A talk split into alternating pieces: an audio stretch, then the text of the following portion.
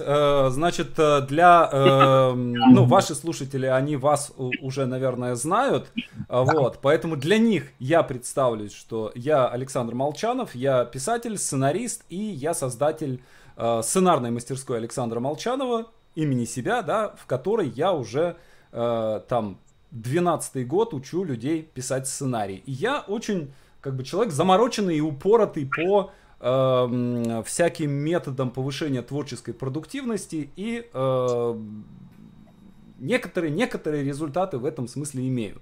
Вот. Э, Соответственно, сегодня я избежал, избежал, сбежал мой сегодняшний гость. Я всего лишь за водичкой. Да, да, да, да, да. Вот. Сегодняшний гость э, Олег Телемский. Телемский, правильно, так? Телемский, совершенно верно, да. да.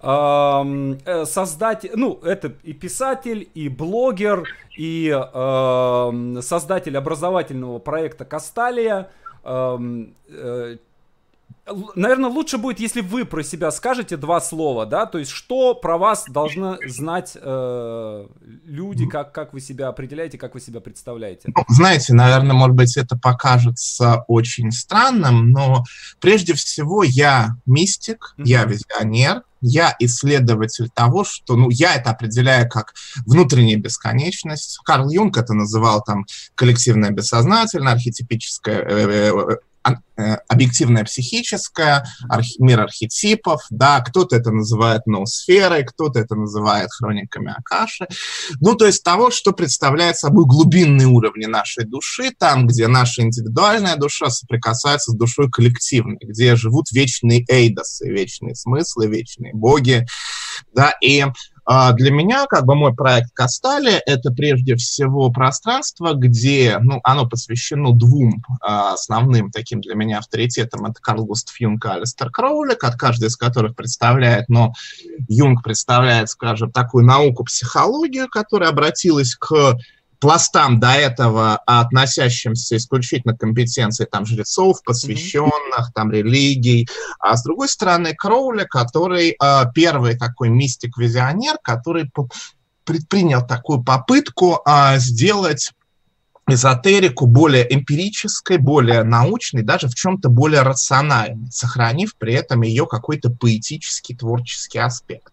вот для меня как раз, я так и в шутку, и всерьез называю себя строителем мостов, да, мне как раз вот интересны мосты между каким-то современным э, рациональным подходом и возможностью исследовать глубины, да, возможностью соприкасаться с глубинами. Да, вот если я всегда привожу такой простой пример, да, когда когда древний человек смотрел на Солнце, он видел огненную колесницу Гелиоса. Не потому, что Солнце было такой колесницей, а потому, что эта колесница была в его душе. А потом с развитием науки человек э, узнал, что Солнце — это звезда, имеющая такой-то вес, такой-то жар, такие-то там термоядерные процессы, и как бы связь этой самой огненной колесницы, она исчезла. Но проблема в том, что сама по себе эта огненная колесница, она осталась, потому что она принадлежит не к реальности, реальности физического небесного тела Солнца, да, к реальности души. И вот как раз вот этот современный эзотеризм, современная сверхглубинная психология, она как раз и э, пытается возродить, ну, опять же, метафорически говоря, связь с огненной колесницей и другими образами, но уже не в какой-то наивной перспективе, да, что вот, вот, вот это Солнце, это там конкретный Меркурий, да, а в перспективе символической, перспективе, в которой мы понимаем, что наша внутренняя, душевная, психическая реальность, она столь же огромна, столь же беспрецедентна, как и реальность э, наша физическая. Да? То есть мы сохраняем знания о физическом мире, но при этом добавляем, обогащаем свою душу знанием вот этого самого пространства внутренней бесконечности. Да? То есть огненная колесница к нам возвращается, но уже не в наивном, не в некой наивной плоскости, да, mm-hmm. а уже в плоскости такой и постискушенности. Mm-hmm. То есть, по сути, на самом деле, э, здесь речь идет о неком языке описания э, каких-то процессов, да, то есть есть язык описания, условно говоря, вот вчера мы с вами, э, когда предварительно говорили, да, э, я вспомнил такую штуку, да, что психологию, психологию придумали для того, чтобы объяснять рационалам, почему так хорошо работает магия, да, то есть есть как бы некий язык психологии, есть язык науки, есть uh, такой uh, поэтический язык эзотерики, да, то есть вот есть самые-самые разные языки, и вот мне показалось, когда я начал вас читать в Фейсбуке, вообще совершенно ничего не зная ни о вас, ни о вашем проекте, мне показалось, что то, что вы пишете, это очень близко к тому, к чему подошел я в своих исследованиях, да, то есть э, вот то, что связано с э, становлением, развитием и вообще тем, что делает творческий человек, то есть как он взаимодействует э, с миром. И мне кажется, что вот здесь интересно посмотреть просто как раз вот то, что вы сказали по поводу мостов, да, посмотреть на какие-то пересечения и посмотреть там с нашей стороны на вас, с вашей стороны на нас. Да, конечно. Что и как работает. Мне кажется, что это будет э, не бесполезно и э, интересно. Да. Ну, вот я сразу хочу сказать, что у Карла Юнга есть целый ряд работ, посвященных вообще вопросу творческого человека, да, незаурядной личности, а, посвященной литературе, посвященной поэзии, да, и вот в отличие от других э, психологических школ того же Фрейда, где творчество редуцируется каким-то там инстинктивным, рефлекторным процессом, биологическим, э, Юнг, пожалуй, это такой первый психолог, кто осмысляет феномен творчества вот как таковой, персе, сам по себе, его, э, в его феномен, феноменологической перспективе. Да? Вот. И этим как раз, да, этим я думаю, что юнгианская психология может быть очень интересна и полезна творческим людям, да, как минимум она дает некую карту имен, некую карту названий, да, э, некую, просто некую карту, да, будет, скажем, конкретно, которая как раз э, помогает человеку творческому как-то ориентироваться, как-то называть, как-то формировать некие общие понятия, да, того, там, о творческом вдохновении, да, о, о том о нуминозном священном опыте, который лежит в основе подлинного творчества, да.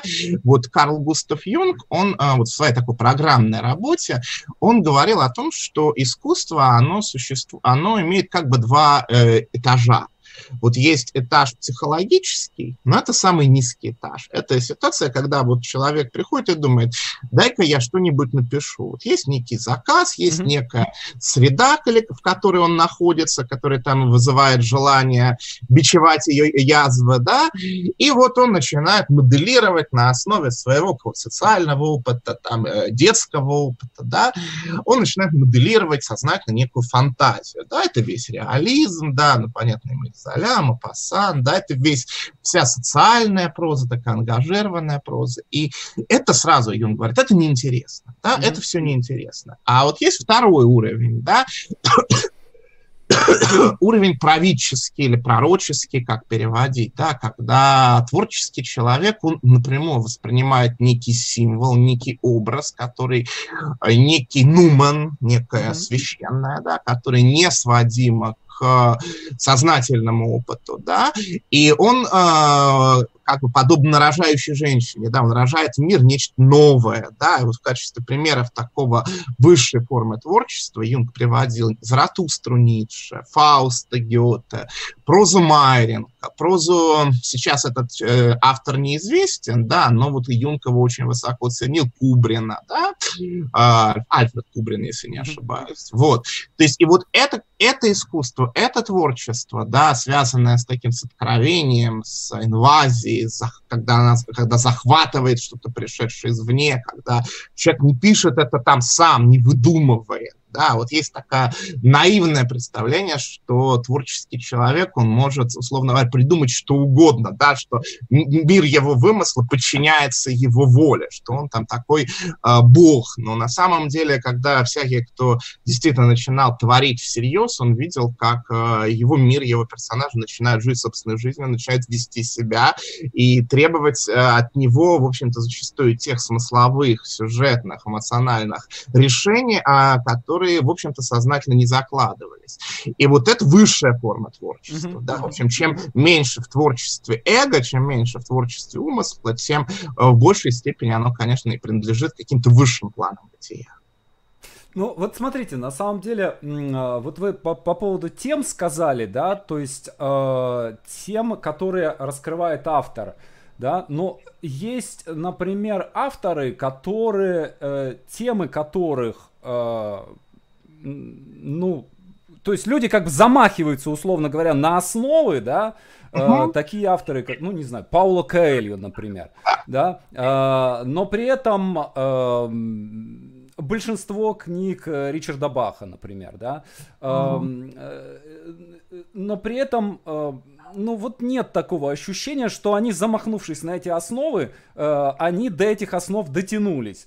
Но при этом есть авторы, которые вроде бы ни на какие основы не замахиваются, а пишут о каких-то, ну не знаю, про крестьян, а, а в итоге оказывается, что, э, ну, здесь можно там того же Льва Толстого э, вспомнить, да, или Достоевского, который э, писал такие полицейские увлекательные романы, но при этом которые ухитрялись, работая в, жан, в рамках более или менее жанра, да, Толстой в жанре семейной шаг, саги, а Достоевский в жанре полицейского романа, эм, как раз-таки ухитрялись до основ-то и дотянуться.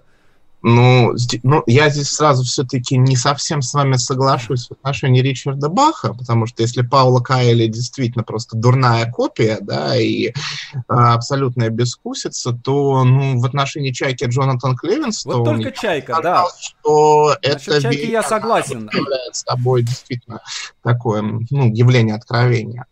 Вот. А так, ну да, человек может работать в совершенно разных формах, разных жанров, но опять тот же Достоевский, он зачастую не знал, зачастую не знал, чем закончится его роман, как будут вести себя его персонажи. Он как раз писал в письмах, да, если мы почитаем его письма, то мы увидим, что он-то как раз был захвачен, да, тем, что с ним происходит. Он зачастую, например, печалился, что его богоборческие персонажи оказываются более убедительны, чем его там персонажи, несущие, собственно, идеологию самого автора.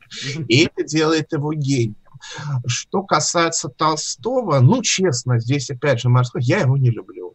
Я его не люблю. Вот для меня он а, во многом представляет те ценности, те принципы, но которые мне как-то онтологически враждебны. Вы знаете, он, он, он как бы так сказать, он настолько плоский именно вот в своей идеологии, в, своей, в своих моралях, в своей попытке э, выдать там плоское христианство, плоскую этику, плоскую систему, то есть вот конкретную, непротиворечивую, подчиняющуюся такой, знаете, аристотелевской логике, А не есть А, да, то есть, собственно, и в итоге, ну вот для меня э, его глубина сомнительна вот буду таким низвергателем, да, если Достоевского я не люблю, но признаю его гений, его глубину, да, этим невозможно не восхищаться. Угу. Вот к Толстому у меня очень много вопросов, угу. честно. Скажу. Хорошо, ну вот э, давайте э, попробуем поговорим, да, о э, моменте...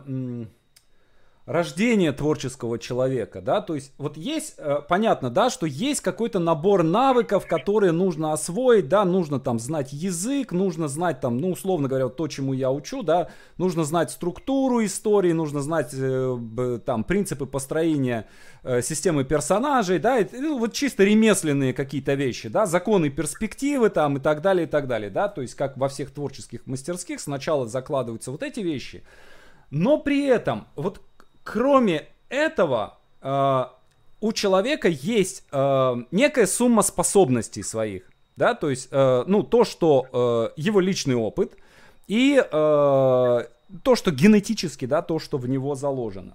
Э, и в какой-то момент с каким-то автором э, происходит э, что-то. Э, мы об этом разговаривали с э, поэтом Дмитрием Воденниковым. Вот, и я вспоминал моменты, э, то есть он мне рассказывал вот этот момент, когда вдруг вот хоп, и ты понимаешь, что оно звучит, и ты это записываешь.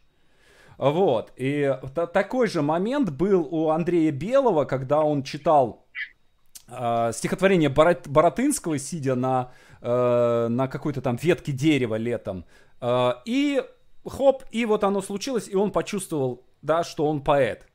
Угу. То есть некий момент призвания, да, то, что Пушкин описывал, да, э, вырвал грешный мой язык, да, и вложил туда нечто другое, да, и а вот...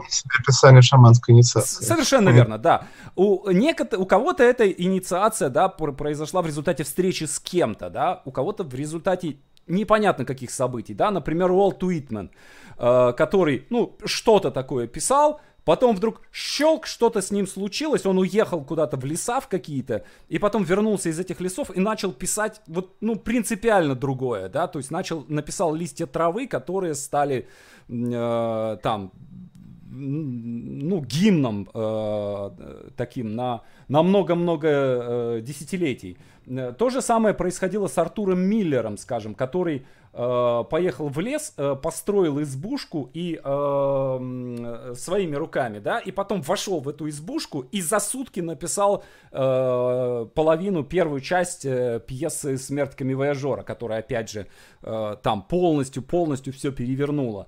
И э, я общаюсь э, с большим количеством я сейчас не могу говорить, у меня конференция. Да, с да. большим количеством авторов, и для них вот этот вот момент, э, то есть они очень как бы вот волнуются по этому поводу, да, избранный я или не избранный, есть у меня талант или нет, да, то есть вот э, они все жаждут вот этой э, как бы некой э, инициации, чтобы мастер как бы посвятил в эту инициацию, да, э, ну, провел какой-то обряд, и после этого все, что ты делаешь, оно стало настоящим, то есть чтобы бумага загорелась. Вот. А, вот что это такое? Что вы об этом думаете вообще, о вот этом вот моменте творческой инициации? И как вообще это работает? Все-таки, вы знаете, ну, давайте, опять же, будем реалистами. Давайте посмотрим на историю. Да? Много ли мы можем брать, э, можем привести примеров гениев, у которых, которые были инициированы именно вот в классическом смысле, там, ритуально, посвятительно, да, а, у кого инициировался Ницше, у кого инициировался Гетте, у кого инициировался там Блок, Соловьев. Ну, Волошин, да, Волошин имел свой диплом масона, мастер масона, да, безусловно. Вот, то есть, э, безусловно, те идеи, которые рождаются внутри инициатических обществ, да, они, как, те образы, те символы, они как раз способны оплодотворить творческую личность, да, вот пример чему, например, роман э, Нерваля, да, о э, мастере Хираме. То есть он фактически берет масонскую легенду и превращает ее в такую очень качественную высокую литературу. Вот, но э, я бы как раз не говорил о том, вот здесь опасный такой момент, что инициация, как формальная инициация, она всегда подразумевает возможность нам раскрытия там творческого человека. Я бы сказал, чтобы она сработала, как она сработала у Волошина, например, да, как она сработала у Германа Гесса.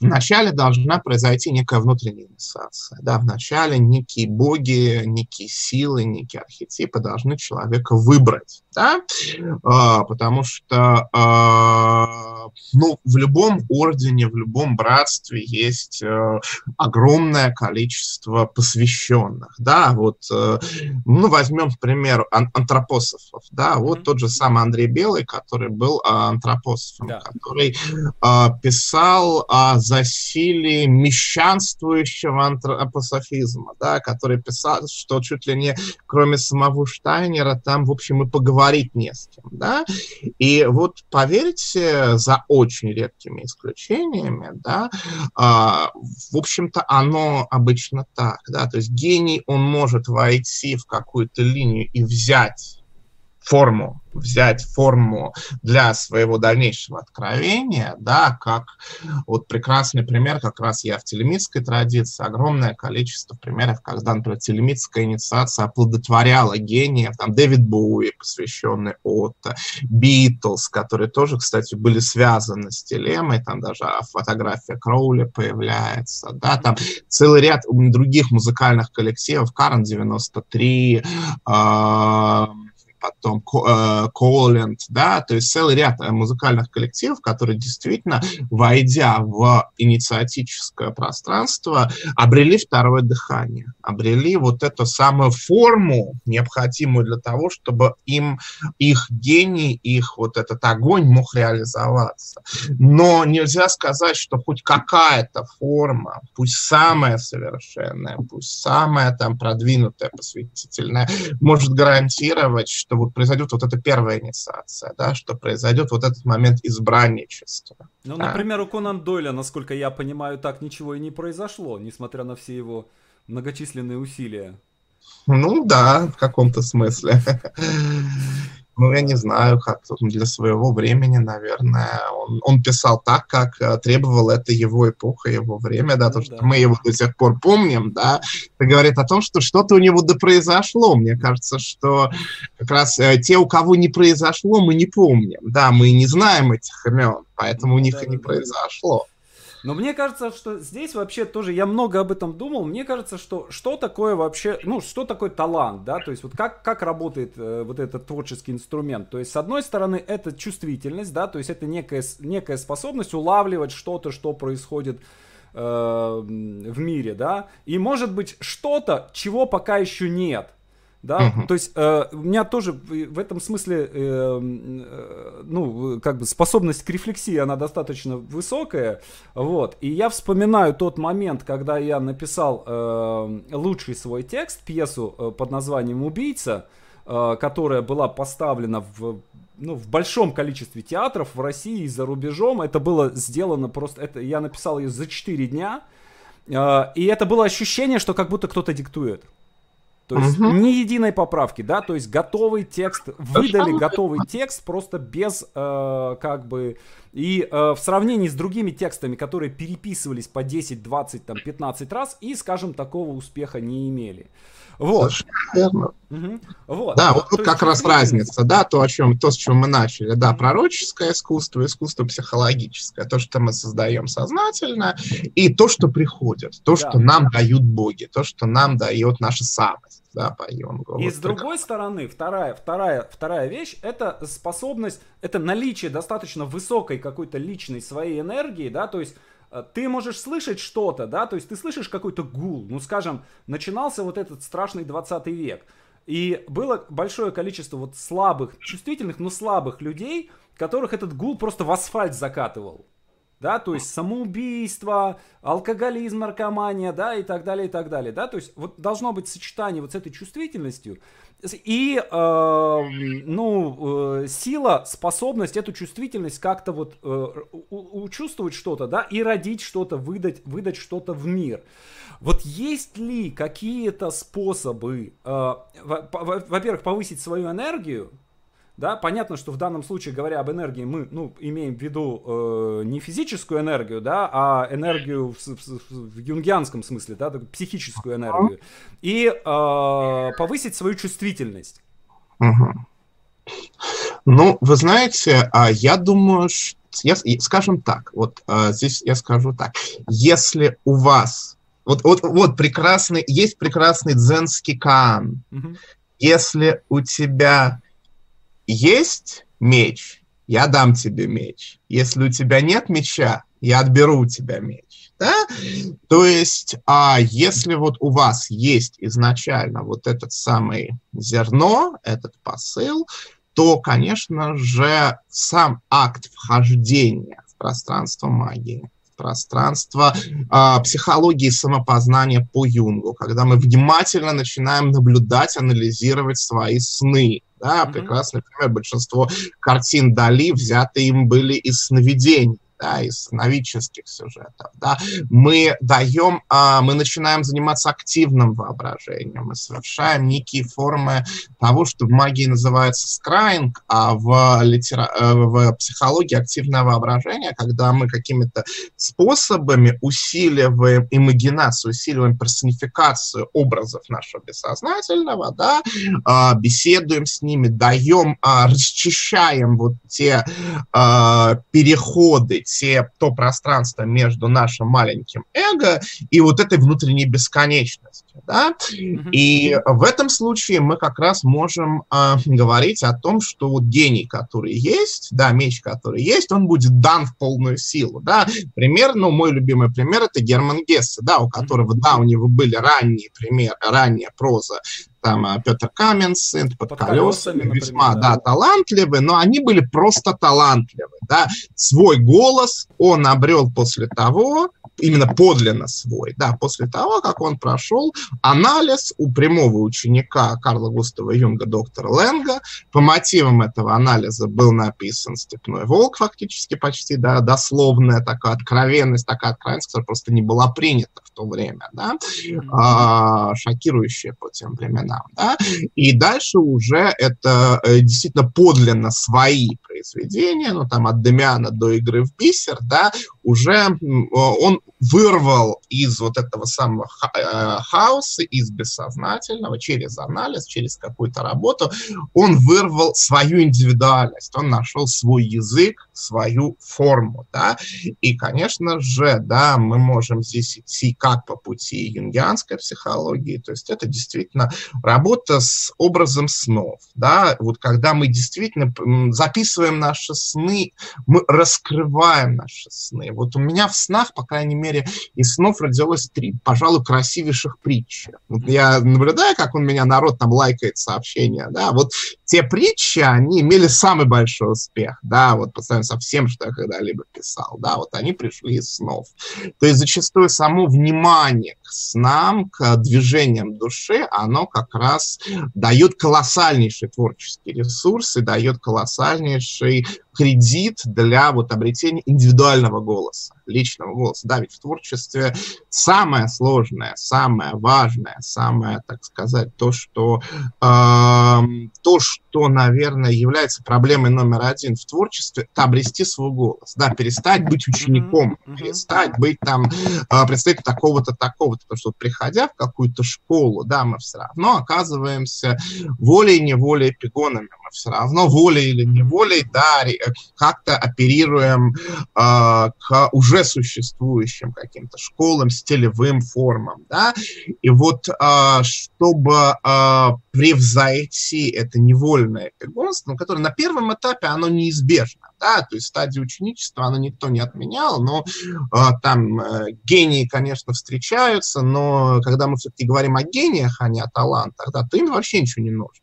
да, то есть все-таки мы говорим скорее о ситуации, когда вот есть талант, а его нужно как-то перевести в нечто большое, да, его нужно раскрыть да, и вот в этом случае, с одной стороны, да, действительно, это э, анализ снов, активное воображение, какое-то исследование глубин своей души, да, другое дело, что в наше время это в любом случае будет отличаться какой-то встречностью, просто потому что уже многие это делали, но все равно парадокс в том, что когда мы к этому обращаемся, все равно какая-то индивидуальная нотка будет звучать. И точно так же можно зайти со стороны магии, да, когда вы проводите какой-то э, потрясающий воображение ритуал, когда вы, опьянив себя там воззванием, гимном, молитвой, взываете к божеству, вы чувствуете вы переживаете на собственном опыте контакт с этим божеством, да, и опять же, и из этого а, также могут рождаться впоследствии сюжеты, стихи, гимны, да, фактически Алистер Кроули, он ввел, а, он сказал одну очень важную фразу, которую можно сказать, да, две фразы. Первая фраза – это «воспламеняй себя молитвой», то есть фактически вся магия, все вот эти самые психотехники, которые вот у нас в традиции существуют, да, это ритуалы. Вначале мы делаем там придуманные кем-то ритуалом, потом пишем свои, здесь тоже все понятно, но основа этого, этих ритуалов это не начетничество, да, когда мы вот как аппараты, как автоматы что-то повторяем, чтобы быть хорошими мальчиками и девочками, да, а основа это страсть, это страстное воззвание, это опьянение, да, это буря, да, это, такая, это сексуальная энергия. Да? И а, вот Алистер Кроули, сам будучи, так сказать, магом и оккультистом, в своей программной работе «Магия в теории на практике», он сказал очень важную фразу, что подлинный художник выше мага. Да, то есть вот это очень важный момент, да, что сам Алистер Кроули, сам, так сказать, основатель одного из самых перспективных эзотерических движений, он признавал, да, что вот подлинный художник, художник, числе не обязательно живописец, как ну, понятно, да. любого направления, да, он выше мага, да, потому что маг, он так или иначе сосредоточен чисто на своей вселенной, да, а художник, он, э, так сказать, оказывает какое-то влияние на макрокосмическое, на коллективную душу, да, вот, и в этом смысле текст Алистера Кроули, они очень показательны тем, чем, что вот у него есть публикации абсолютно логичные, аналитические, где он излагает э, логично, последовательно основы там своих идей, там магия, мистицизм, э, лекс, 8 лекций по йоге, там солдаты Горбун, изумительная философская эссе, знаете, постмодерна, постмодерна. А есть э, совершенно потрясающие, опьяняющие своей красотой э, гимны, святые книги, да, которые даже если вот вы там не телемит, вы не верите в них как-то религиозно, но э, вы почувствуете их вот эту красоту, их заряд, их энергию, да, их поэзию.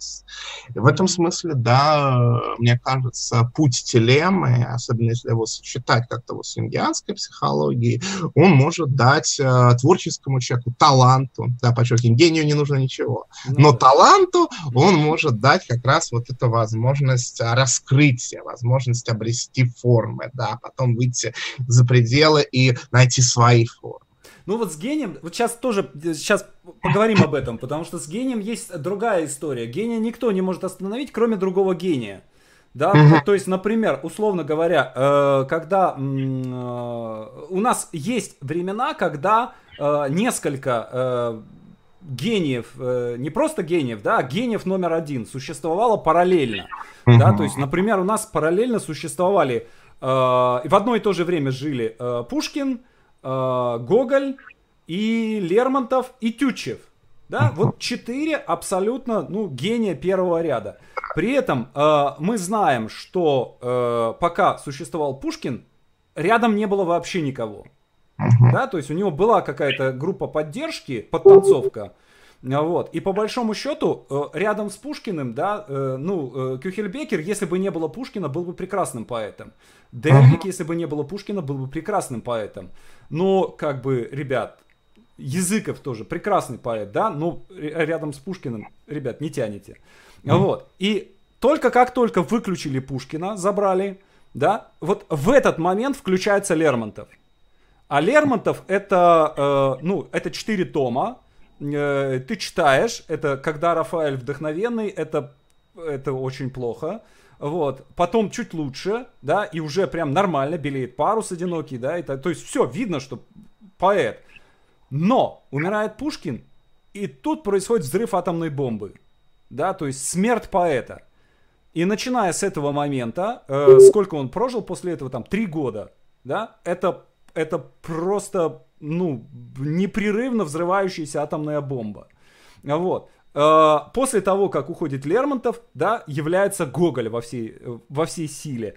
И все это время существует параллельно Тютчев – uh-huh. вот, э, которого не замечает никто. Э, мне, мне очень нравится, как этот самый э, Битов написал про, э, про, э, про, отношения, про отношения Пушкина и э, Тютчева, да, что он стрелял э, на шорох в кустах.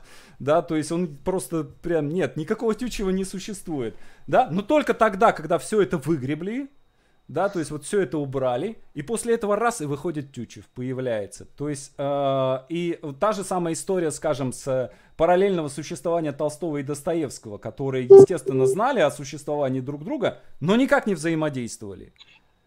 Но они были абсолютно враждебны. Абсолютно, да. Их, э, да. Вообще их эстетику, их мышление, их э, энергетику. Ну, наверняка читали Мережковского. Да, да, совершенно верно. Да, то есть и та, то же самое была история, когда э, Тарковский э, нашел, оказался в одном помещении с Бергманом, угу. и они не подошли друг к другу. Не, под, ну, не подошли, не поговорили. То есть, и они знали, оба знали о том, что здесь Тарковский, здесь Бергман, не подошли, не... То есть, э, э, гения может, э, как говорится, ну, может уконтрапупить только другой гений. И вот, и они как-то, они друг другу, э, ну, одновременно их не может существовать э, там несколько. Происходит какой-то, какой-то что-то, какой-то естественный отбор гениев происходит.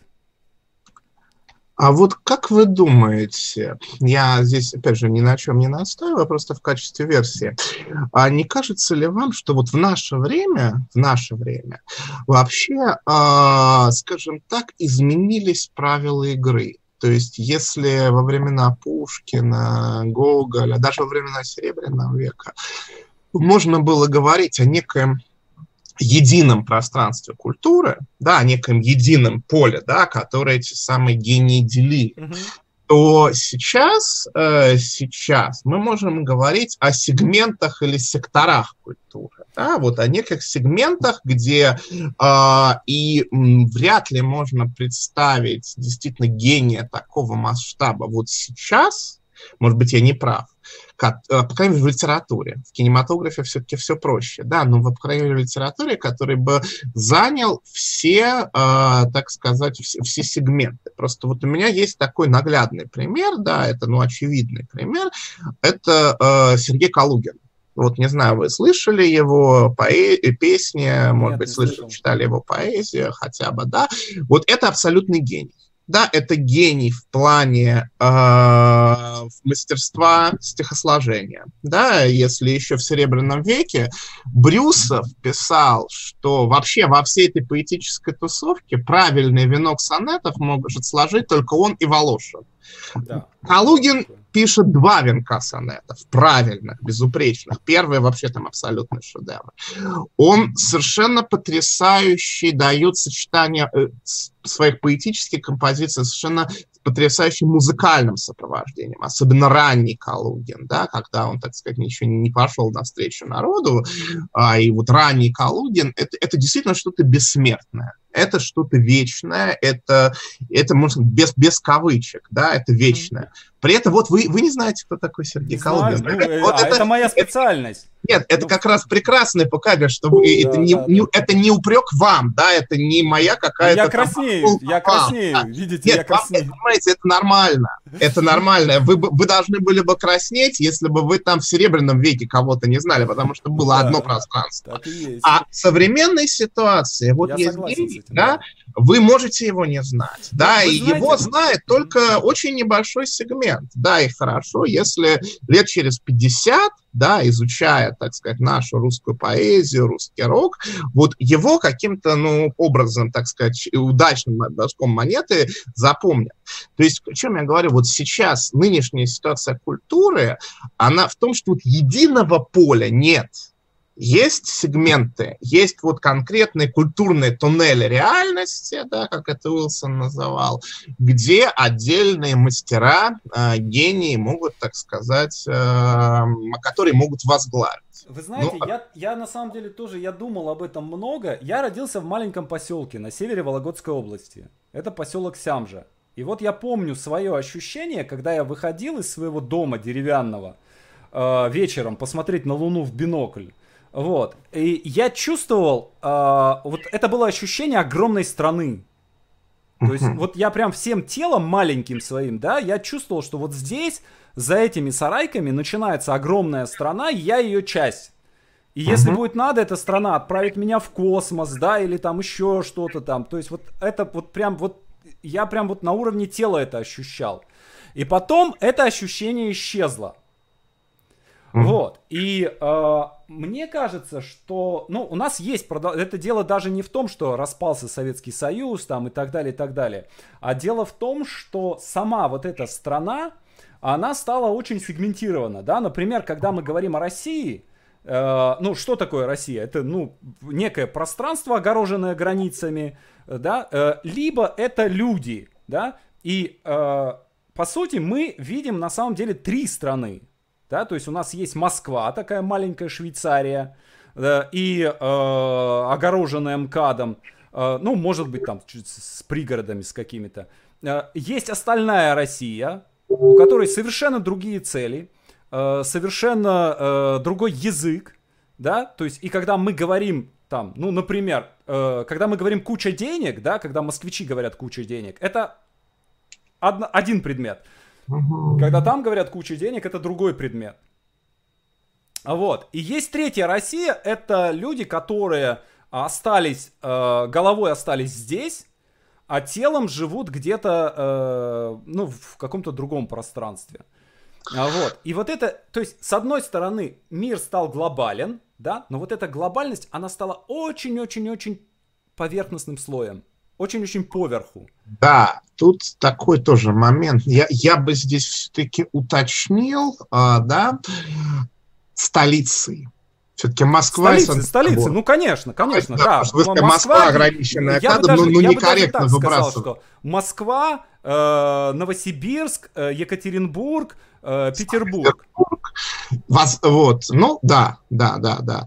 И, и возможно, кстати, еще отчасти, какой-то частью Ростов-на-Дону, потому что, ну, я, я там был, там так, также проходят концерты, живет, а, происходит вполне ощутимая культурная жизнь, понятно, несравнима там с Питером, но, тем не менее, она там есть, в отличие от большинства провинций, да, поэтому вот, наверное, тут тут тоже надо смотреть градуарно, да, вот у нас есть э, Москва и Питер как такие э, локомотивы культуры, да, вот, а у нас есть э, большие центры, да, Новосибирск, Екатеринбург, вот, да, Ростов, э, вот, ну, что еще можно сказать, вот даже как-то в голову не приходит больше ничего, но вот они есть, да, а, и есть, а, опять же, разная степень провинции. Но, но что дает все-таки вот это самое, что изменилось, да, что изменилось все-таки благодаря наличию интернета, да, mm-hmm. для человека, живущего где-нибудь в Усть-Урюпинске, есть возможность онлайн, слушая нас с вами, слушая какие-то там, читая какие-то материалы, участвуя в каких-то форумах, включать себя в большую культуру. Да, этой возможности изначально э, не было, то есть до интернета такой возможности изначально не было. Вот у меня есть пример очень такой наглядный, хороший, когда человек, э, который живет даже не в России, а в Казахстане на границе с Россией, да, в, в таком очень маленьком поселке, это даже не областной центр, это маленький-маленький поселок. Он фактически в нашем проекте занимает главную роль. Он, он переводит книги, он а, участвует там в редактуре, в консультировании. Вот он главная фигура, да, то есть вот, вот после меня Иван Ерсин, да, то есть, ну, вот, поэтому а, интернет в этом плане, а, хоть вы говорите о тонком слое, он дает возможность, да, вот эта глобализация техническая, да, она все-таки дает возможность человеку, находящемуся где-то там, где-то далеко, а, полноценно участвовать а, в культурной жизни жизни. Да, я вот почему я подчеркиваю как раз пример Ивана, да, что вот без него половины нашего проекта бы не было, половины. Понимаете? Вот. Другое дело, здесь вот вопрос-то какой? Здесь вопрос очень такой для многих скользкий и неприятный, вопрос гностический, да, а кому, так сказать, у кого есть этот запрос, запрос вот. души на э, участие в культурной жизни, на включение в культуру, да, и здесь мы вынуждены возвращаться к все тому же э, этому э, гностическому разделению людей там на три категории, что есть пневматики, да, которые изначально в духе, да, изначально опираются на некую внутреннюю истину, внутреннюю откровенность. Есть психики, которые болтаются, как говно в проруби, то вверх, то вниз, то вверх, то вниз, да, и есть некий общий фон, да, этих самых таких э, э, геликов, масса, да, которым, ну, им ничего не нужно, да, им, они будут жрать то, что им дадут, не задавая вопросы, да, времена броненосца Потемкина уже прошли, да, когда там дали им гнилое мясо, они да, вас да, да, да, да. Эти так будут жрать, без, безо всяких проблем, понимаете, поэтому вот этот момент... Э, э, вот эта проблема разделения России, ну, она, она есть, но она не так фатальна. Вот так сказал. Да? Угу. Ну окей, хорошо. А, тогда а, следующую вещь э, хотелось мне обсудить. Вот моменты, когда, скажем, автор э, своим текстом, ну понятно, да, что автор, когда он создает какой-то текст, он хочет оказать какое-то воздействие на э, читателя, да, и, э, и либо это там непосредственно мысли какие-то свои э, рассказать, да, или убедить в чем-то, да, от э, каких-то совершенно вульгарных вещей, да, как, скажем, условно говоря, рекламных стихов Маяковского, да, э, выбираю сигареты и, и лира там и так далее, и так далее, вот, э, до каких-то там совершенно тонких. А, но вот есть некоторые ситуации, когда автор, а, по крайней мере, пытается сделать, э, создать художественный, художественное произведение, а, которое является чем-то большим, чем просто художественное произведение. И я сейчас говорю не о непосредственно религиозных текстах. Да, например, ну, условно говоря, Коран, да, э, это что такое? Ну, прежде всего, это прекрасный художественный текст я слышал э, стихи Корана в оригинале, ну, это очень красиво.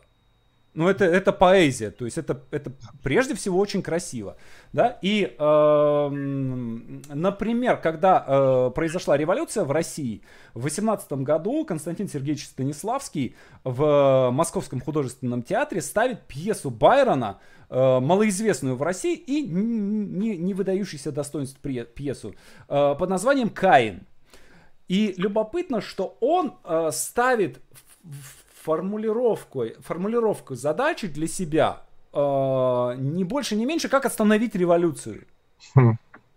То есть, э, и в этом э, понятно, да, что это какая-то, ну, отчаянная, так, то есть абсолютно отчаянная какая-то попытка такая, да, которая имела м, скорее не непосредственное значение, да, такое, что я и они устыдятся, да, того, что вот э, я им покажу эту историю. Ну, все-таки, ну, не совсем же он дурак был. Вот, а скорее создание какого-то, э, проведение какого-то такого творческого ритуала, который остановит вот то безумие братоубийственное, которое происходило э, в то время э, по всей стране. Э, и Попытка была неудачной, после нескольких постанов, пустой зал, никто не смотрел, спектакль был снят, не до того было, э, люди резали друг друга, э, вот. Но была еще одна любопытная штука, эм, когда композитор Мартынов в... Э, это было... Я сейчас, ребят, вот кто если смотрит, да, не, не надо там кидать в меня тапками. Э, я плохо помню, когда это было. Это там 70-е, 80-е годы, когда он написал некое художественное, опять же, произведение, какую-то кантату, э, концерт какой-то, эм, который был призван остановить полет метеорита, то есть летела некая комета в сторону Земли, вот, и он сочинил произведение для того, чтобы остановить вот эту комету. Это произведение было исполнено там один, два, три, ну, какое-то считанное число раз, э, после чего комета действительно изменила э, свой путь и полетела мимо, а произведение было уничтожено как выполнившее свою э, функцию. Я считаю, что это э, для, для художника это превышение его полномочий. То есть, как бы, ну, ты фактически делаешь э, то есть, ну, у тебя, у тебя есть дар, да, то есть это, э, не, это не, не, не забивание микроскопом гвоздей, да, а это когда на тебя напал грабитель, и ты микроскопом ему, э, собственно, э, пробиваешь ему башку. Вот. Э, вот так, такая, как, такая какая-то штука. Вот что вы об этом думаете? Может быть, вы еще какие-то примеры знаете, когда художественное произведение заведомо ставила перед собой цель некого мистического ритуала. Ух. Не прямого, не напрямую, да, то есть я сейчас говорю не о текстах, которые напрямую являются э, ритуальными. Вы знаете, вот а я не могу так вот на вскидку вспомнить, да, возможно, я там через час э, вспомню буду рвать на себя волосы, да, что не сказал, но мне кажется, что вот подлинный художник, как раз художник пророческого уровня, он всегда э, в той или иной степени ставит, собственно говоря, вот эту самую ритуальную задачу. Если мы посмотрим, вот, ну, самый яркий пример, Ницше Заратустра. Угу. Да? Это ритуальный текст, призванный там, а, приблизить приход сверхчеловека. Да? А, Гёте Фауст. Вот для чего он пишет этого Фауста? Он пишет его всю жизнь. Он делает паузы в десятилетия, да, ожидая действительно новые, нового откровения. Да, он заканчивает его незадолго до смерти. Да, там я вот не помню точно, поправьте. Ну, несколько месяцев да, до смерти, да. Несколько месяцев, совершенно верно, да. И, ну, очевидно, что вот такие произведения, они всегда обладают вот некой такой задачей не чисто, так сказать, порадовать глаз. Да, вот как у Ницше есть разделение на аполлонический и дионисийский тип. Что такое аполлонический? Это искусство формы. То есть он говорит, о, какая красивая амфора. Да?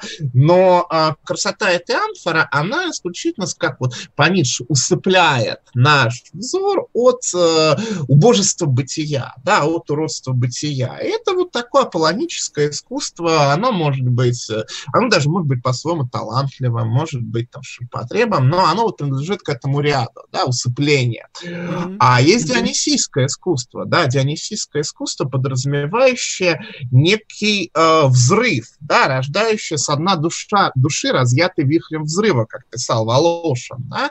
Вот это дионисийское искусство, оно всегда магично, оно всегда несет некое изменение и некое провидение. Да, я приведу только два примера. Мир рвался в опытах Кюри многотонной атомной бомбой. Андрей Белый угу.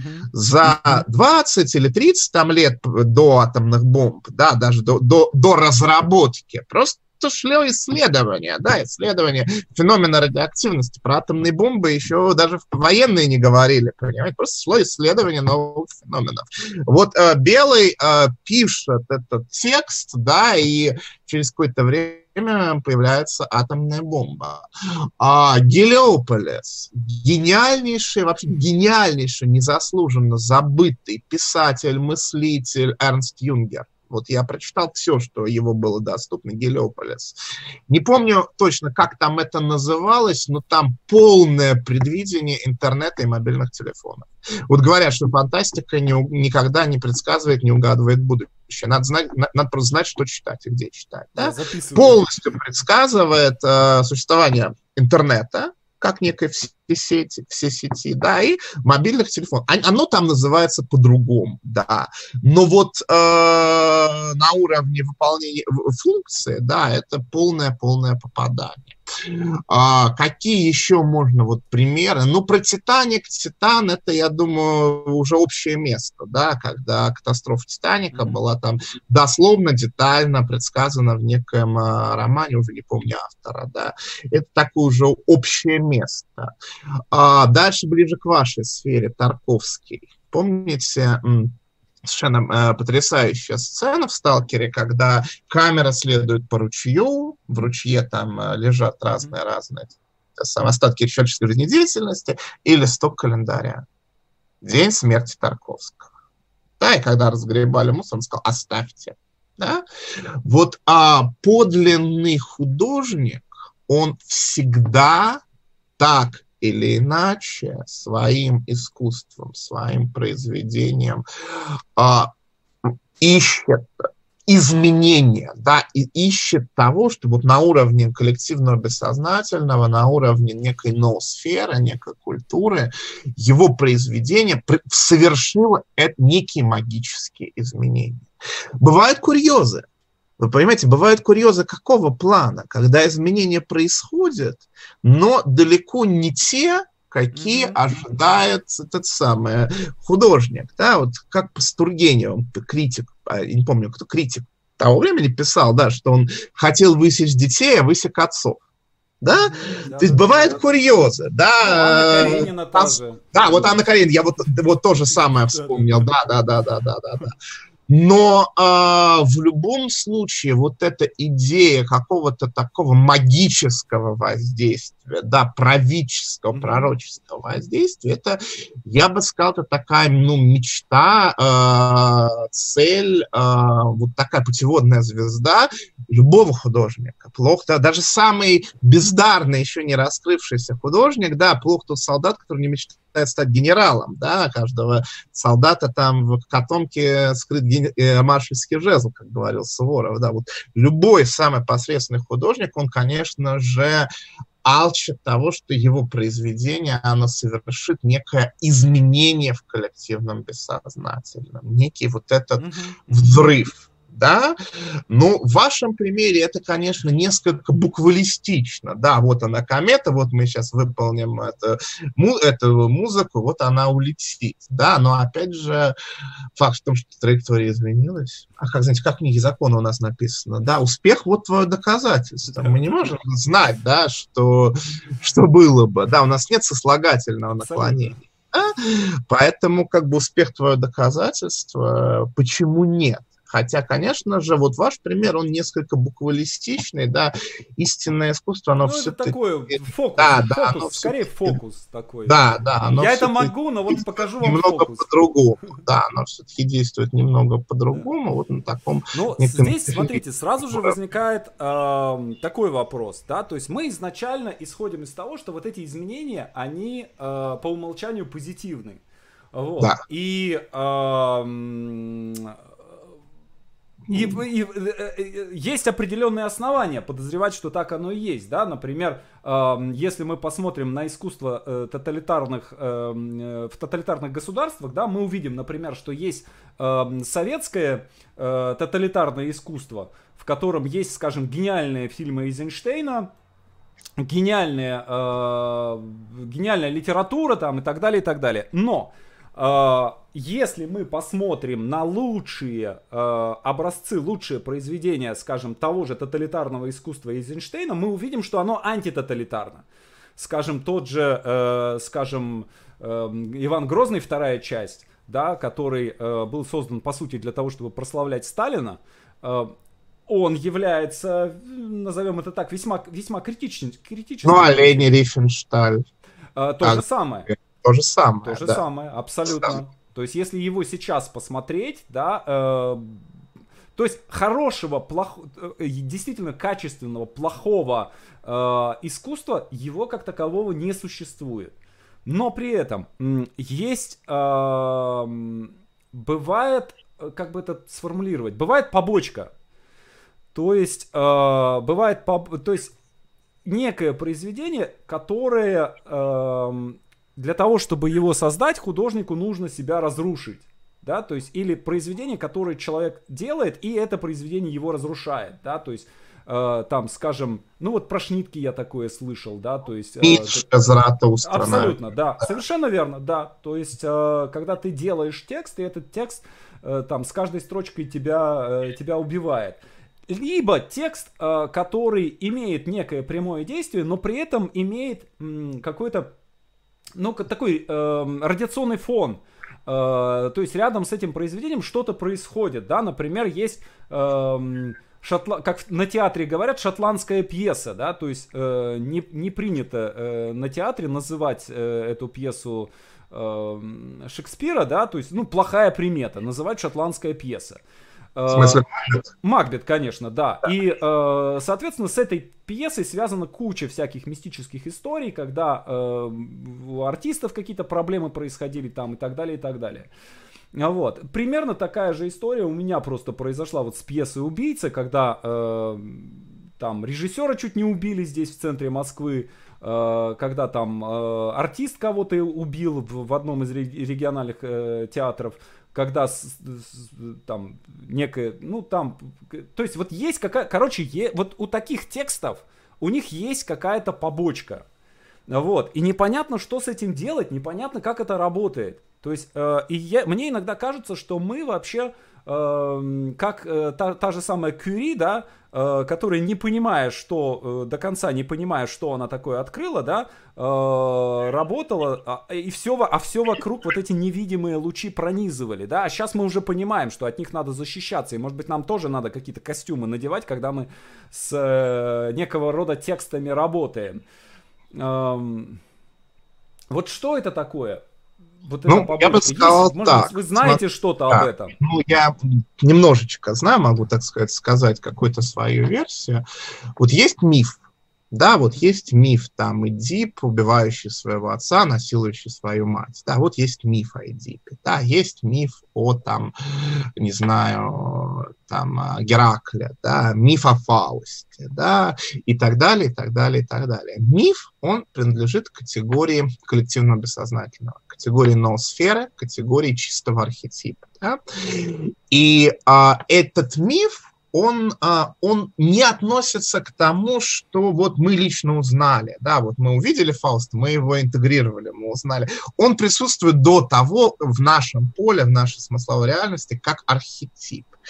И миф, миф, он имеет свойство захватывать, он имеет свойство отыгрываться, да, вот есть люди, которые несут свой личный миф, да, у которых есть своя связь с Сах то есть самостью, с осью, да, которые всей своей жизнью выражают свой личный миф, да, и для них, конечно же, никакие, э, ни от какого Макбета опасность не идет. Если там и идет, то какая-то минимальная, да, вот соприкоснулись и, так сказать, вот. А когда у человека нет своего мифа, нет своего смысла, нет своей оси, mm-hmm. страх, самостью, он очень легко может быть захвачен архетипом, да, вот это то, что называлось одержимость Богом да, вот, он оказывается захвачен а, вот этой архетипической ситуацией, архетипическим сюжетом, который предстает во всем его величии, во всей его там красоте и силе, да, ужасающей, да, и он действительно, он начинает его отыгрывать, и это вот очень многие сюжеты как раз литературных произведений, а, кино, оно как раз, э, они как раз связаны с тем, что чей-то чужой миф начинает вас захватывать. Вот любимая тема голливудского триллера. Психоаналитик анализирует mm-hmm. там клиентку маньячку, сам становится маньяком, yeah. да, сам начинает как-то инфицироваться, да, и уже перестает, например, различать там реальность э, и э, фантазм, да, вот как бы популярный сюжет, да, или человек входит, вот тоже совершенно потрясающий был роман, роман Роберсон Дэвис, по-моему, какая-то трилогия, сейчас не вспомню, все просто очень давно читал. Вот люди начинают глубоко погружаться в мифологию там, короля Артура, и тут же оказывается свой Артур, своя Геневера, свой Ланселот, все, все роли оказываются расписаны. Да? То есть тут всякий, то есть миф — это не то, что мы придумываем, это не то, что принадлежит к нашему рациональному интеллекту. Да?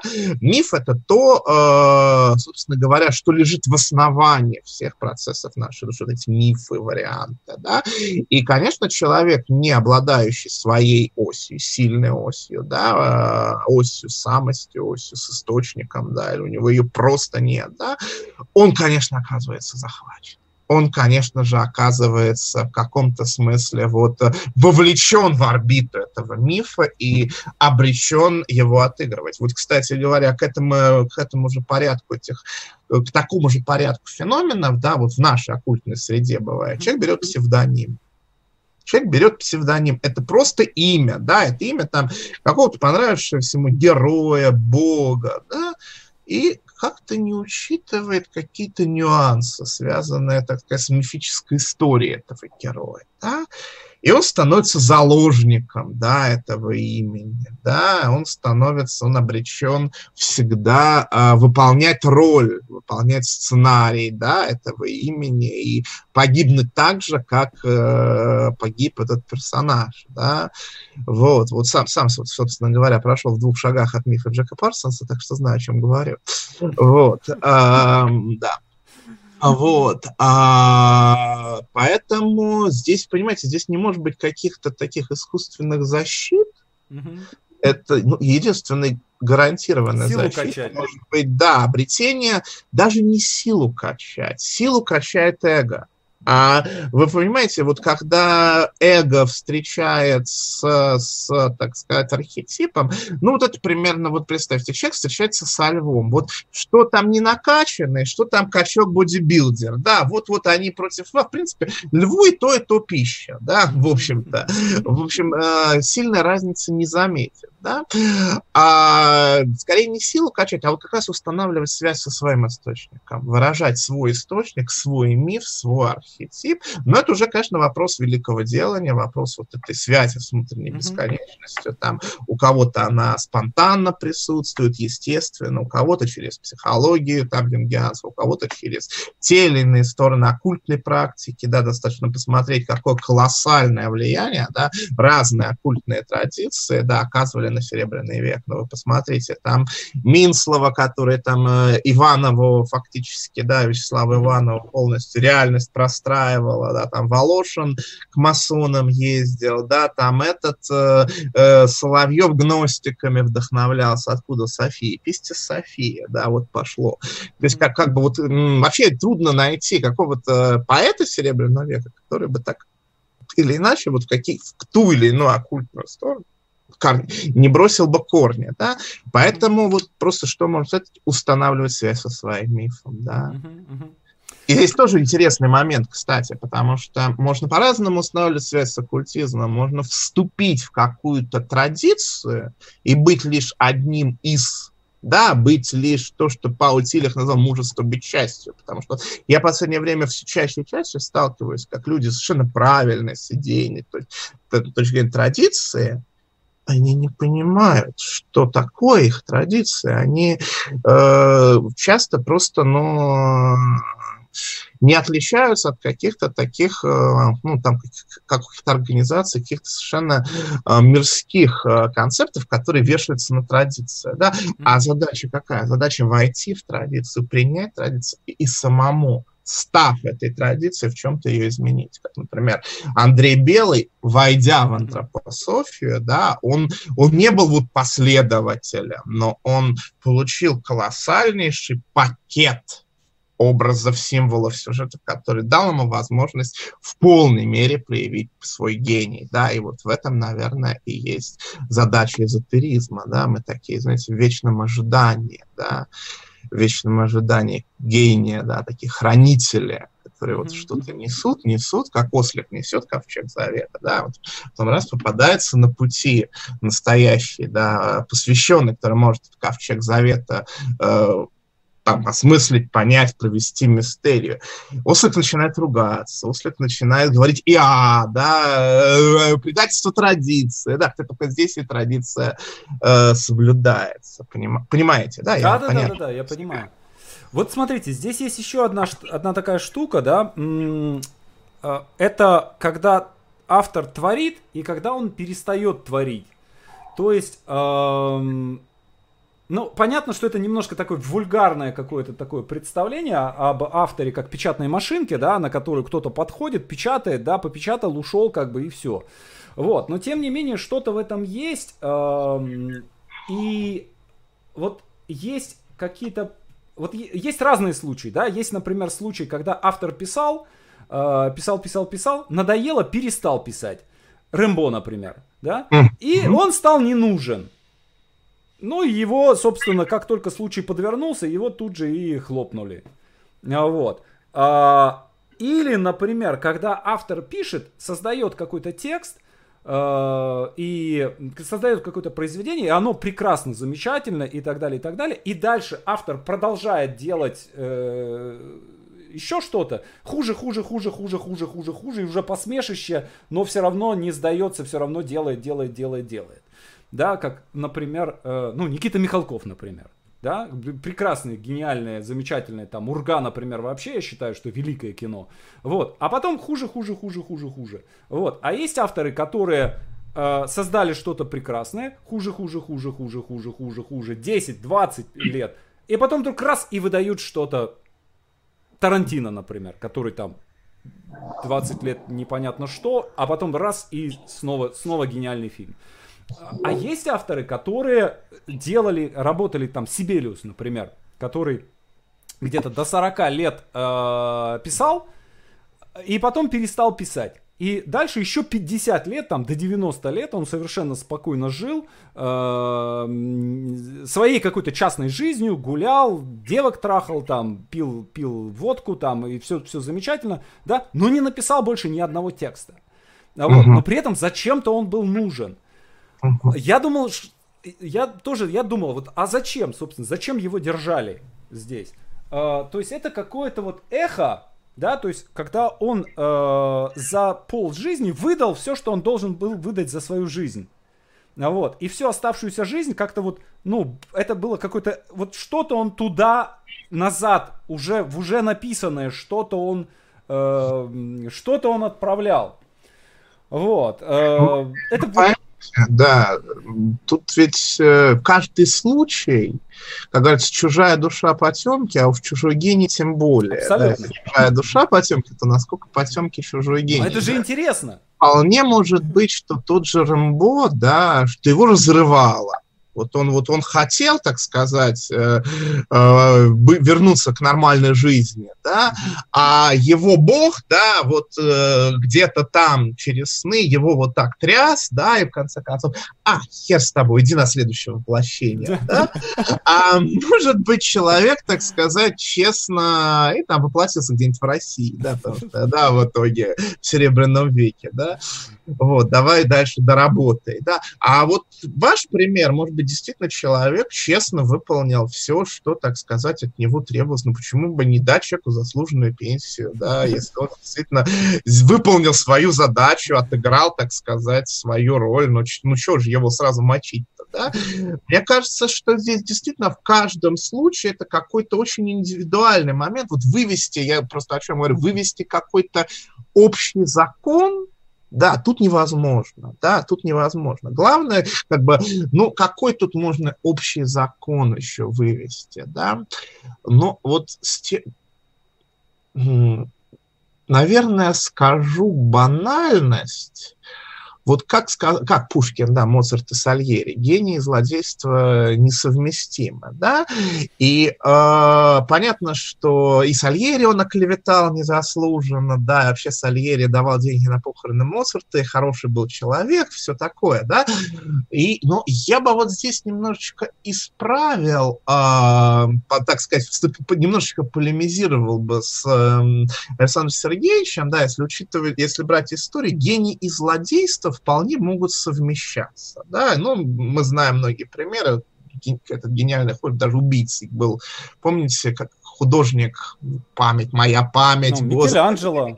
Микеланджело, да, а, да, потом еще был, был этот самый во времена Рембранта, но друга, ладно, не помню, не помню, не помню, очень такой страстный, э, ну, неважно, гений и злодейство, оно может быть совместимо, но вот гений и пошлость, вот оно несовместимо. Да, и вот как раз в случае Михалкова это ситуация, когда человек во всех отношениях стал просто пошел. Да, он стал пошел, он стал вот разыгрывать себя подчеркнуто этого самого барина, да, он стал проводить э, такую абсолютно провластную линию, причем в таком самом худшем ее варианте, да, как говорится, да, быть большим роялистом, чем сам король, да, и так далее, и так далее, и так далее, вот он стал невыразимо пошел. Вот когда человек становится невыразимо пошел, ну, даже если боги его как-то и осенили в какой-то момент, э, больше они не придут. Это как mm-hmm. бы тоже, это тоже закон, это тоже как бы, ну, очевидность некая, да.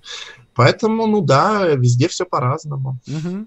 Ну, раз уж мы заговорили о... Э, вышли на некий государственный уровень, вот здесь есть, э, в случае с искусством, есть тоже одна такая интересная штука. Э, было какое-то время, когда Россия э, была э, вообще как бы главным местом, где все, все происходит да, то есть в разное время, разные места, э, да, и была эпоха Генроку, которая там всего 12 лет, да, в Японии, когда все, что происходило в мире, происходило в Японии, там, в одном городе, вот, или э, эпоха Возрождения художественного, да, это Флоренция, и это там 50 лет, там, до, э, от Медичи до, до Савонаролы, там, 40 лет, вот. А, и 19 э, век, век великой русской литературы, когда во Франции, например, вообще говорили, что молодым людям во Франции незачем учиться писать романы, потому что, ребят, ну не лезьте туда, там все русские.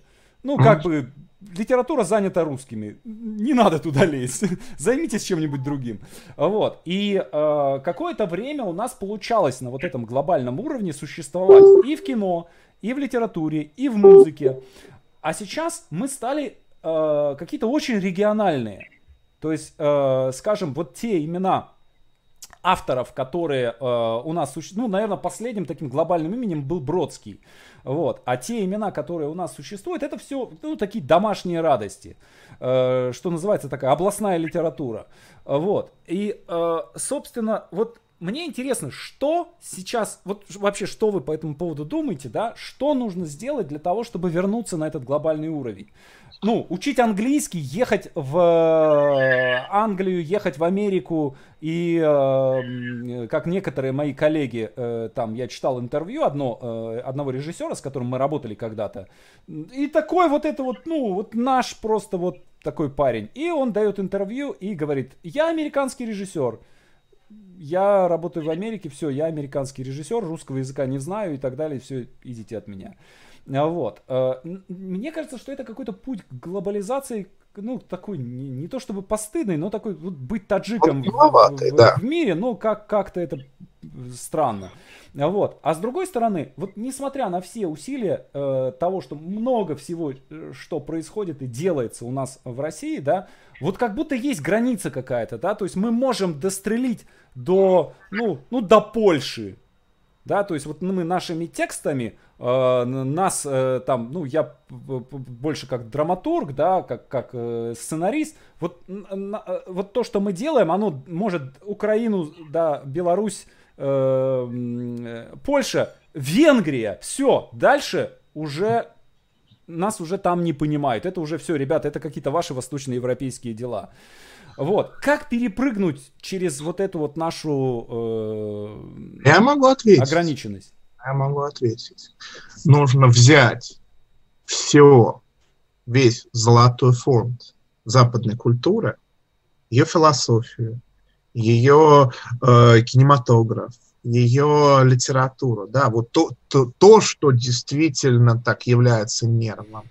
Но, блин, не копировать ее, а пропустить через себя, вот как, как в перегонном кубе алхимическом, да, точно так же, как, э, например, традиция, вот, ну, я нахожусь в конкретной там эзотерической традиции телема, да, э, вроде бы тексты те же самые, но та телема, которая произрастает здесь, в России, это уже другая телема, да, это уже телема преломленная через наш русский опыт, нашу русскую страстность, стихийность, да, тот, который же Кроули там обожал Россию, да, mm-hmm. три раза приезжал.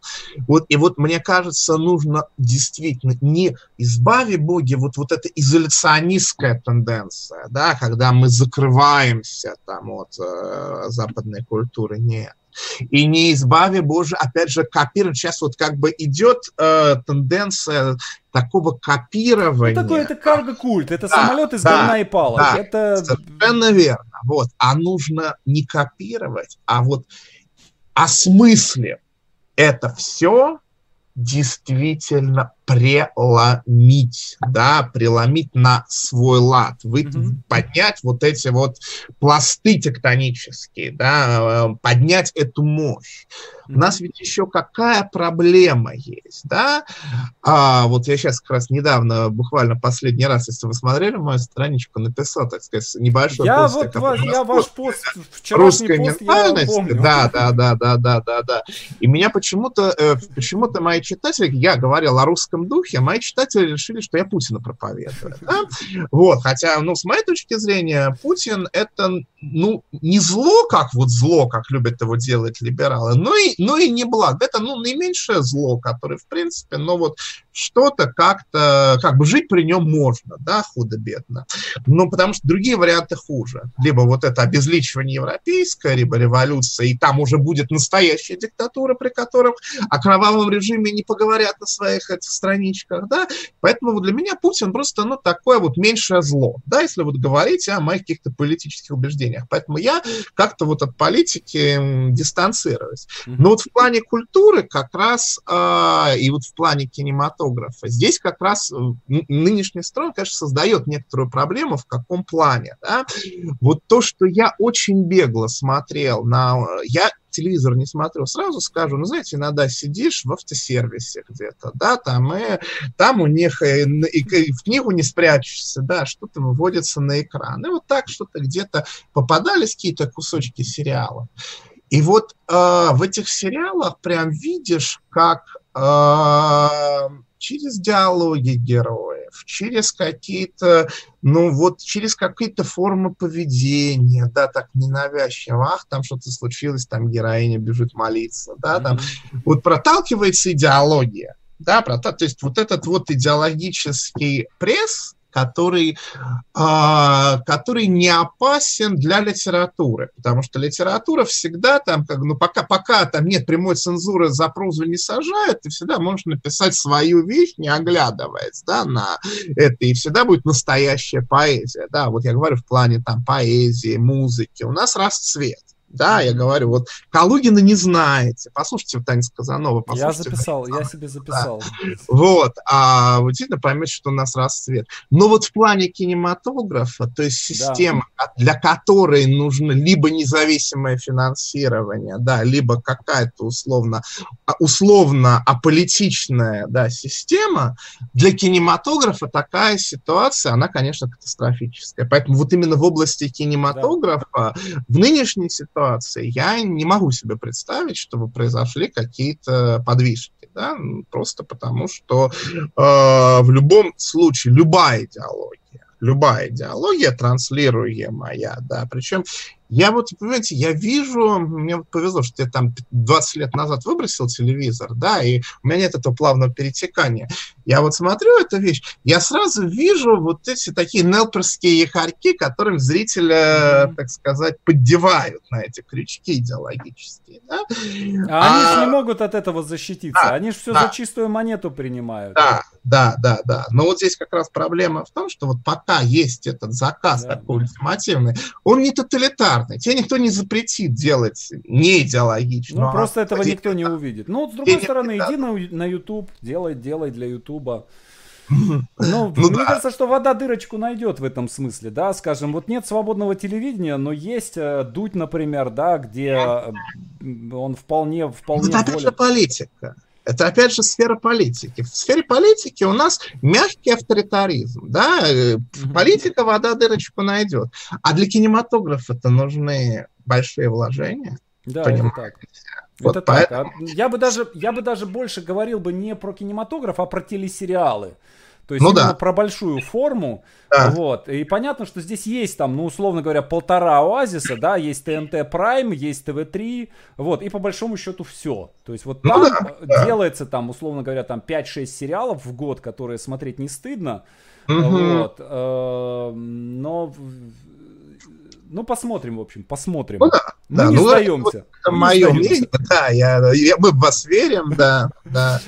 Вот. Но вот важно именно, мне кажется, вот ключевое здесь, ключевая идея, это взять эти западные mm-hmm. идеи, но не калькировать их, а именно mm-hmm. преломить через да. нашу неповторимую, стихийную, мощную самобытность. И вот тогда это будет интересно, да, это синтез. Это не да. принцип такого национализма охранять, бежать, да, от всего, да, и замыкаться, да, все фиксированное, оно мертвое, да, в западной системе энтропии нарастает. Но и не копировать, да, не помещать себя, блин, в прокрустово ложе. Вот просто иметь мужество вступить в диалог, да. Угу. Вот. Да. Хорошо, огромное спасибо. Мне кажется, что мы прям вот вышли на, на такую коду, на очень мощную. Uh, есть ли еще что-то, что вам хотелось бы обсудить, или, может быть, вы хотели бы что-то у меня спросить? Ну, или вы... какие-то темы, которые мы пропустили? Вы знаете, ну да, наверное, здесь нужно подумать, но я могу сказать, что вот у нас в нашем издательстве выходила пара интересных книг с юнгианским анализом кинематографа, возможно, а вам... Название, название можете дать? Название Или сейчас, показать? Я, я сейчас ее ищу, подождите, подождите, я ее сейчас честно ищу, господи, где же она? Сейчас, сейчас, сейчас. Она называется э, «Миф разум и большой, вот, миф разум и большой экран, да, угу. вот, вот она, да, э, как раз Миф она... разум и большой экран, и автора... Автор, да, Джон Айзот. Вот я прямо вам содержание зачитаю, да, просто вот он осмысляет. Поп-звезда как икона. Э, путешествие женщины-героя «Молчание ягнят» да, «Призраки привидения в поисках целостной самости», фильм «Призрак», да, «Бог внутри», «Пианино», «Анимус» и колониальный опыт, То есть, собственно, автор, опираясь на какие-то э, произведения кинематографические, кинематографа, да, он вот, э, он дает осмысление, он дает какое-то такое глубинное осмысление. Мне кажется, закажу. вам это может быть, да, может быть интересно, может быть полезно. Ну, такая, с моей стороны, может быть, рекламная пауза была, да. Вот, а так, конечно, интересно, конечно, очень много сюжетов, да, конечно же, э, вообще было бы здорово, может быть, когда-нибудь создать какой-нибудь, вот знаете, полноценный э, магический сериал, да, вот, вот, например, да, что, что могло бы взорвать, да, я могу вам кое-что, так сказать, прислать какие-то свои, так сказать, э, свои опыты. Понятно, что в этом виде из этого сериала не создашь, но если дать волю фантазии, да, о древних богах, о Ну, пришлите, да, конечно, пришлите. Да. Вот, э, мне кажется, что вот э, тема мистики, магии. Ведь вы посмотрите, какой интересный момент.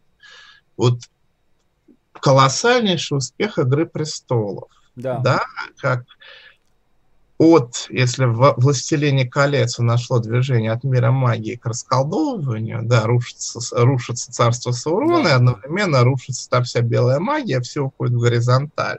Здесь мы, наоборот, идем от, э, так сказать, мира, где, ну, после средневековым укладом особо чудес нет, и тут запевают драконы иные, медленно вот это вот магическое иное, оно включается. И мне кажется, если бы вот каким-то образом поймать этот нерв, да, уловить этот нерв, уловить, э, как-то соединить какой-то более-менее популярный стиль, да, доступный, пусть не среднему человеку, но хотя бы среднему образованному человеку, да, с какой-то вот глубиной, да, какой-то глубиной. Мне кажется, здесь большие перспективы. Ну, там, а. мне кажется, что там пока как бы нет языка, да, то есть есть какие-то вот, э, даже если смотреть какие-то э, какие-то попытки с какой-то стороны к этому подойти, да, скажем, тот же Лукьяненко, или тот же Ник Перумов, да, ну, наиболее популярные ребята, да, или Панов. Если, если про Лукьяненко, да, а, я, в принципе, я, может быть, недолюбливаю его там как персонаж, как человека за какие-то вещи, но я очень ценю его э, дозоры, по крайней мере, вот первые да. три. Но, господи, что из этого сделали фильм? Это ужасно. Ну, ну правда. Там есть там проблемы, да. Там, ну, там, ну, убили идею намертво. Да. Из него можно было делать офигенный сериал этот сериал был бы настолько вот... Ну, э, не готовы. На тот момент вот э, индустрия, э, на самом деле, мне кажется, что в то, на тот момент времени индустрия выдала просто вот на пределах возможностей. Первый, особенно второй фильм, это просто вот все, что это вот, ну, считайте, что просто как вот, ну, ракету в космос я запустили. даже не про спецэффекты я Нет, это не только спецэффекты, это и сторителлинг касается. Uh, то да. есть, ну, я думаю, что тогда, на тот момент, это был максимум, на который вообще э, индустрия была способна. Сейчас э, мы, э, ну, сейчас индустрия уже более развита и уже больше готова, э, но еще как бы, вот еще языка нет. Ну, должен быть язык. То есть вот, ну, должна быть некая традиция, да, то есть, опять же, если мы смотрим на Серебряный век, да, мы видим, что там все вело, там мы весь 19 век шли к этому Серебряному веку, да, то есть, ну, как бы, условно говоря, ну, был Ипсен, э, да, и вот э, были вот эти все и да. так далее, и так далее, да, то есть вот все это, и только тогда оно, то есть это не, не так, что в один прекрасный момент Брюсов проснулся и такой, естественно, да, символизм, да. it's showtime, ну, так же не было, да? Вот. И здесь тоже постепенно-постепенно я вижу, что как, как-то вот потихоньку-потихоньку мы в этом смысле раскачиваемся. Вот, и может быть, может быть, да, что-то такое будет. Мы с Ивановым, кстати говоря, по этому поводу говорили, и мне кажется, что у него была попытка в Тоболе это сделать. А, ну, не знаю тоже, насколько получилось, потому что я фильм не видел, а он отказался. Он снял, снял с титров свою фамилию, сказал, что, ну, не получилось. Вот. Ну окей, хорошо. Большое спасибо, спасибо вам. Спасибо вам. Мне кажется, да. что довольно интересно и полезно мы да, поговорили. Да, и, и вообще а вопросов там у вас нету от народа. А, да-да-да, сейчас, вот хорошо, да. что вы напомнили. Давайте я сейчас гляну, кто у нас, э, что у нас есть в, э, в трансляциях. Так.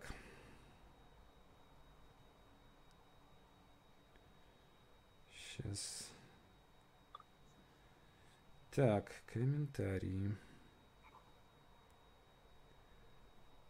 Так, здесь что-то не вижу. Сейчас, сейчас, сейчас, сейчас, сейчас. У меня просто я могу или э, трансляцию вести, а в комментарии я зайти. Сейчас смогу и зайти mm-hmm. через. А, так, так, так. Э, вопрос: что за гений? Про вас спрашивают.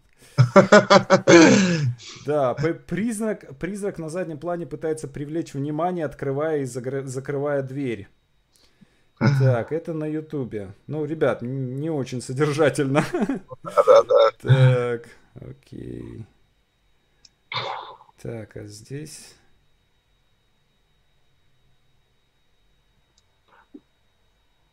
Ну, народ в основном в, в записи на самом деле смотрит, хотя я, я смотрю, что у нас... Э... Для тех, кому интересно, да, приглашаю на человек... наш сайт www.castalia.ru, также на моей страничке, есть в Фейсбуке, есть ВКонтакте. В общем, с вами был Олег Селемский. Спасибо, да. до свидания. Да. Большое спасибо, счастливо. Счастливо. Так, завершить.